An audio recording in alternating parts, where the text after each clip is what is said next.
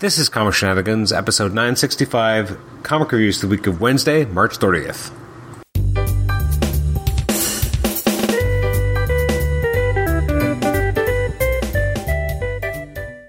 Welcome to the Comic Shenanigans podcast. This is episode 965. I'm your host, Adam Chapman, and today we're taking a look at some of the releases from the week of Wednesday, March 30th, or really just one, because that's all I apparently had a chance to uh, to read. I thought I had read more, but apparently I was wrong.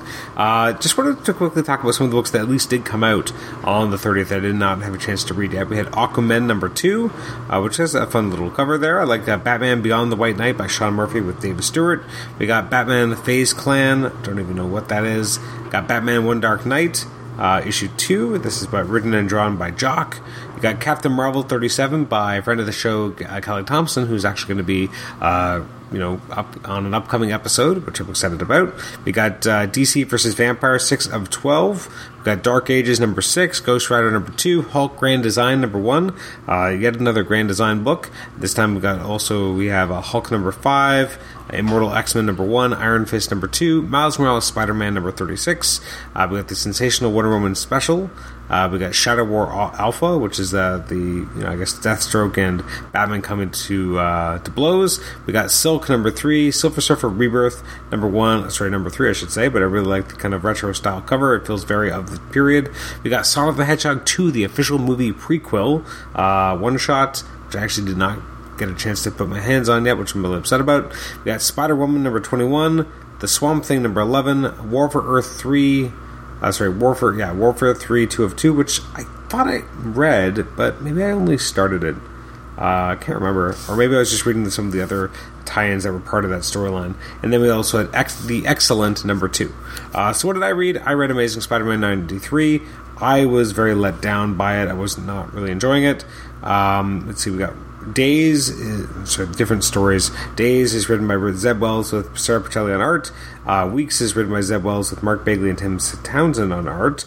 Um, this was quite a mess, personally. I did not find that I enjoyed this story all that much. Um, it just it felt like it felt very manufactured and didn't feel organic. Uh, in terms of you know putting Ben and Peter at blows with each other, um, I I really struggle with Beyond because I don't know what the point of it all was. Was it just, and sorry, the main story was by Patrick Gleason on art, with Zeb Wells writing it.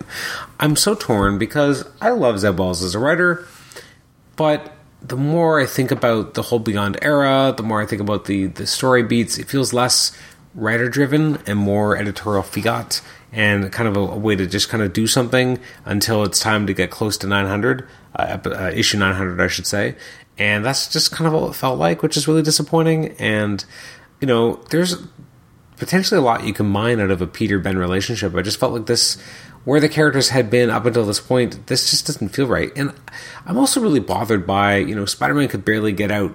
You know, and, and fight anyone, and then suddenly he's going toe to toe with Ben Reilly, who has no you know, is not holding back at all, and yet somehow that you know, it just I, I don't get it. I don't I don't like why bother putting Peter through all this? I just don't understand the point. I guess like what was the point of all this story? And you know, back in the day, I wouldn't have thought that way. But I think part of it is that modern comics usually, especially one like this, which comes in with a set amount of issues, you're going to tell a story.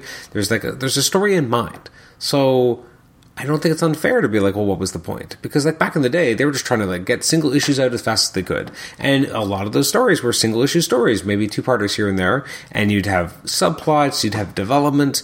But now you have like you know an editorial team says, hey, you've got this many issues, go. And I feel like you should have an ending, you know, a more concrete ending, and things should line up better. And I just felt like it didn't feel that way, and I was just disappointed. And I don't care about Chasm I don't want to see Ben Reilly as a villain. We've seen Ben Reilly as a villain. He was the Jackal. He was villainous most of the time in his own Ben Reilly book. Like I just, I just want my Ben Reilly back. I want the Ben Reilly who died in 1996. That's the one I want. And they keep not giving him to me, and that's fine. But then they keep pretending like they're going to give it to me, and I think that's what bothers me more. Is that they keep, except for um, obviously uh, Ben Reilly as this as the Jackal. That, that definitely felt like they were going in a very different route, and there was a very specific way that they got us there. But the last two goes, I would say they tried to give us a heroic Ben, and then they just kind of snatched it away, or they did something weird with it, and I'm not really enjoying it, and it's really disappointing. I wanted to love the Beyond era. I thought this would be my era, you know? Ben Reilly, he's back. I'm a Ben head, as Zeb, Zeb well said. And instead, I was very let down by the whole thing, and I just felt like this issue felt like it lacked so many endings. Like, I had multiple endings, but at the same time, they didn't feel like there were endings. They just felt like, I don't know, there's too much being left on the table. Uh, so I was very disappointed. I don't have a lot more to say right now. Um, you know, the main art by, by Gleason's great. The backups were decent. Uh, Pichelli has not been herself the entire time she's been doing any art on the Beyond era, so that's been really hard to read. I don't know. I, I, I read it. I didn't like it. I was disappointed by it. I like Zeb Wells. I don't know what's going on. Uh, and, and some of the again, some of the beats kind of, in theory work, but I just feel like in context of where we've been for the last however many issues, it just failed to really land with me.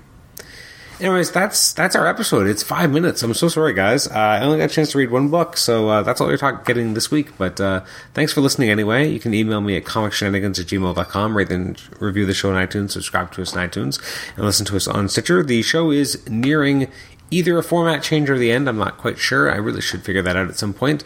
Um, but uh, thanks for being along the journey no matter what. So I really appreciate you listening to the episode and downloading the show, and we'll catch you next time. Bye bye.